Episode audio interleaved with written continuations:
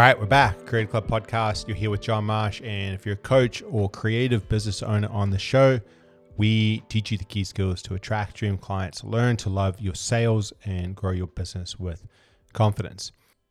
So, today I would normally have a guest because the way that the show goes is it alternates between me solo speaking about something, something to help you in your business, and then an interview with a guest, often people in Creative Club or other experts in their fields.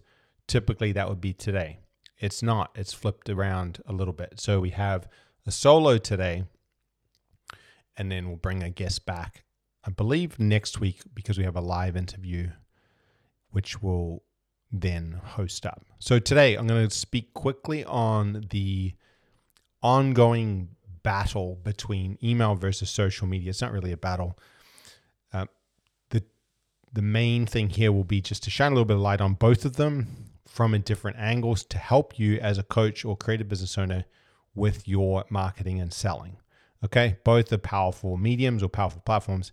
I talk a little bit about both from a different angle, and that hopefully will help you.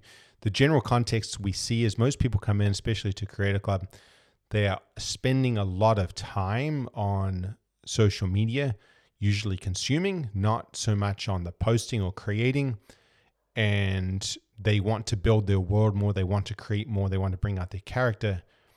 And that's a really cool thing on social. Then they may or may not have an email list, but they're typically not sending emails to that list. Okay. That's the context. Now, before we begin, my bias for this stuff, right? So I've been on email since 2015 d- almost daily since 2017. Social media a little bit since 2016 or something like that, 2015. But social media, I believe my bias is that it is basically a, a power. It's an incredibly powerful platform, but has a strong, strong pull on the mind. Like it's it's got mind control capabilities to it. There's a lot of garbage on it it can be very, very addictive to, for people and it can be very frustrating for people. And so that's coming into this, that's my my sort of bias, my own experience. Now, that's not to say it's not powerful for business. I'm just saying that that's where this is coming from today. So you will hear a slight bias towards email because of that. Personally, the way that I use social media is at an arm's distance. I create, I put stuff out there on it, but I am, am distanced a little bit from it. I don't spend too much time on it. I got some strong rules on it. I don't look at Instagram stories, for example. There's just certain things that I don't do, which probably hurts the social media, but it's for the mind. Okay. So that's the bias before we before we kick it off. And, and to be fair, there's clients that we have clients using just social doing incredibly well. So I, I understand the power, but I wanted to clear up that the context. Okay, a couple things on email. We'll go three things on each and then tie them together. Then we'll wrap it up. Email is, in my view, slightly better for selling. And this is backed by there's there's studies on this. It'll if you look it up, they'll say, you know, most people prefer to buy from companies over email. I believe it's the same for small business. And as a creator, it's easy to sell on email. You can tell a story, educate, put the call to action in for the sales.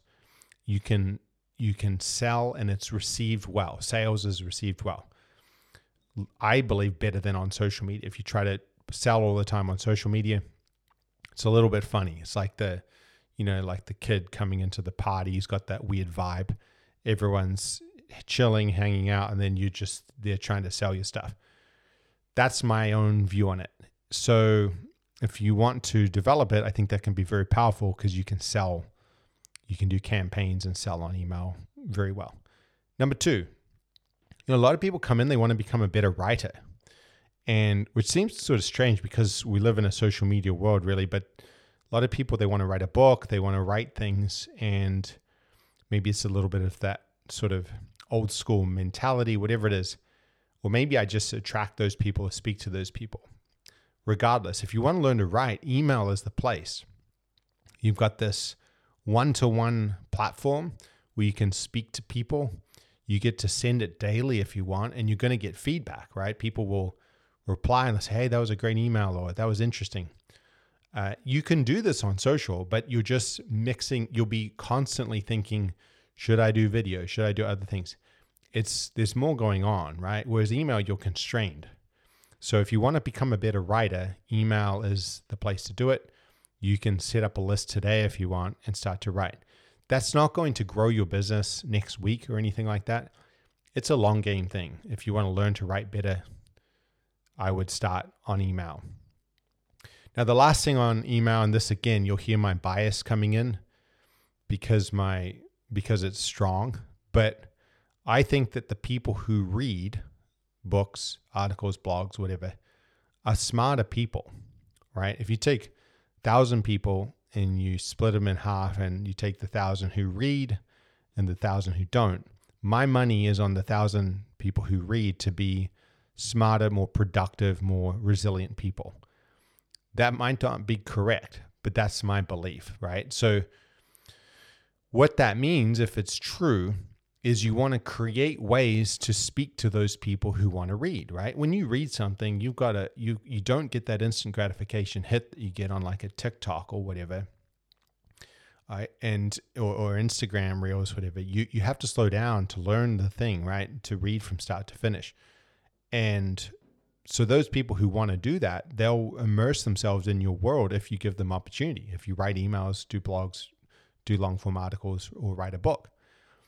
And so I think that slowing down is a good thing for you. I think that those people make really great clients for you and your business because they're deeper in your world and they've already proven by the fact, very fact that they slowed down to read that they're invested in learning, right? So it's a different mentality.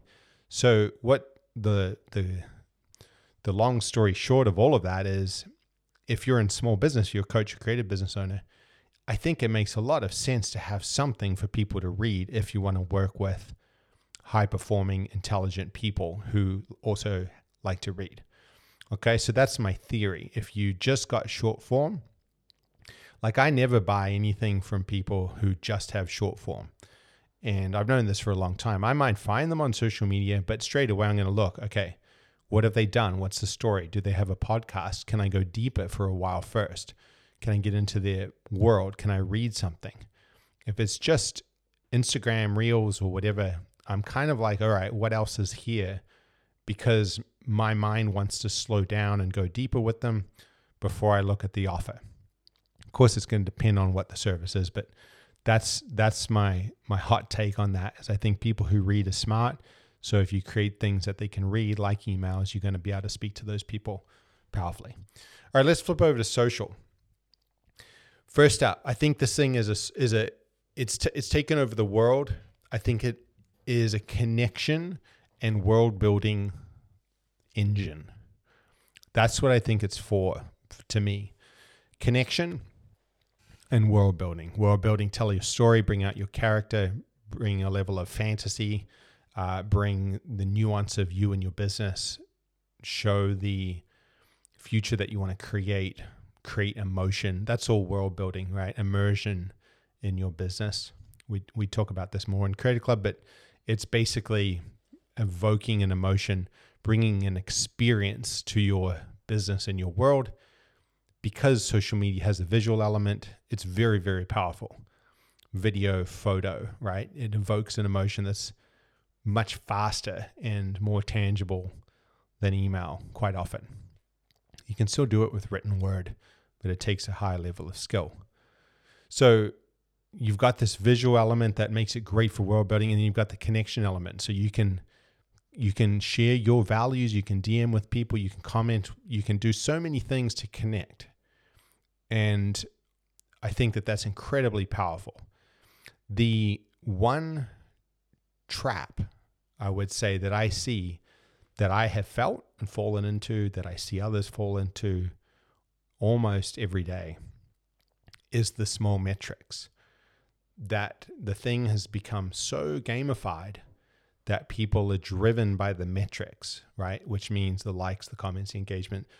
or the lack of the likes, the comments, engagement. And so what'll happen is people go, okay, I'm going to go on social, and then they'll do it, and then they'll either get good engagement or bad engagement.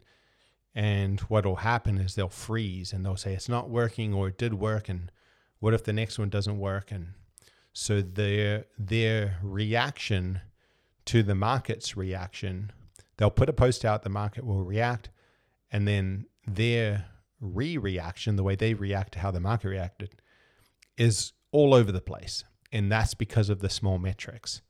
And so I think just realizing that this is a game that the platforms have created based around status, based around dopamine, cortisol, uh, and you need to, we need to be able to zoom out, be at arm's distance from the game side of it, and then come back to the connection and world building side of it.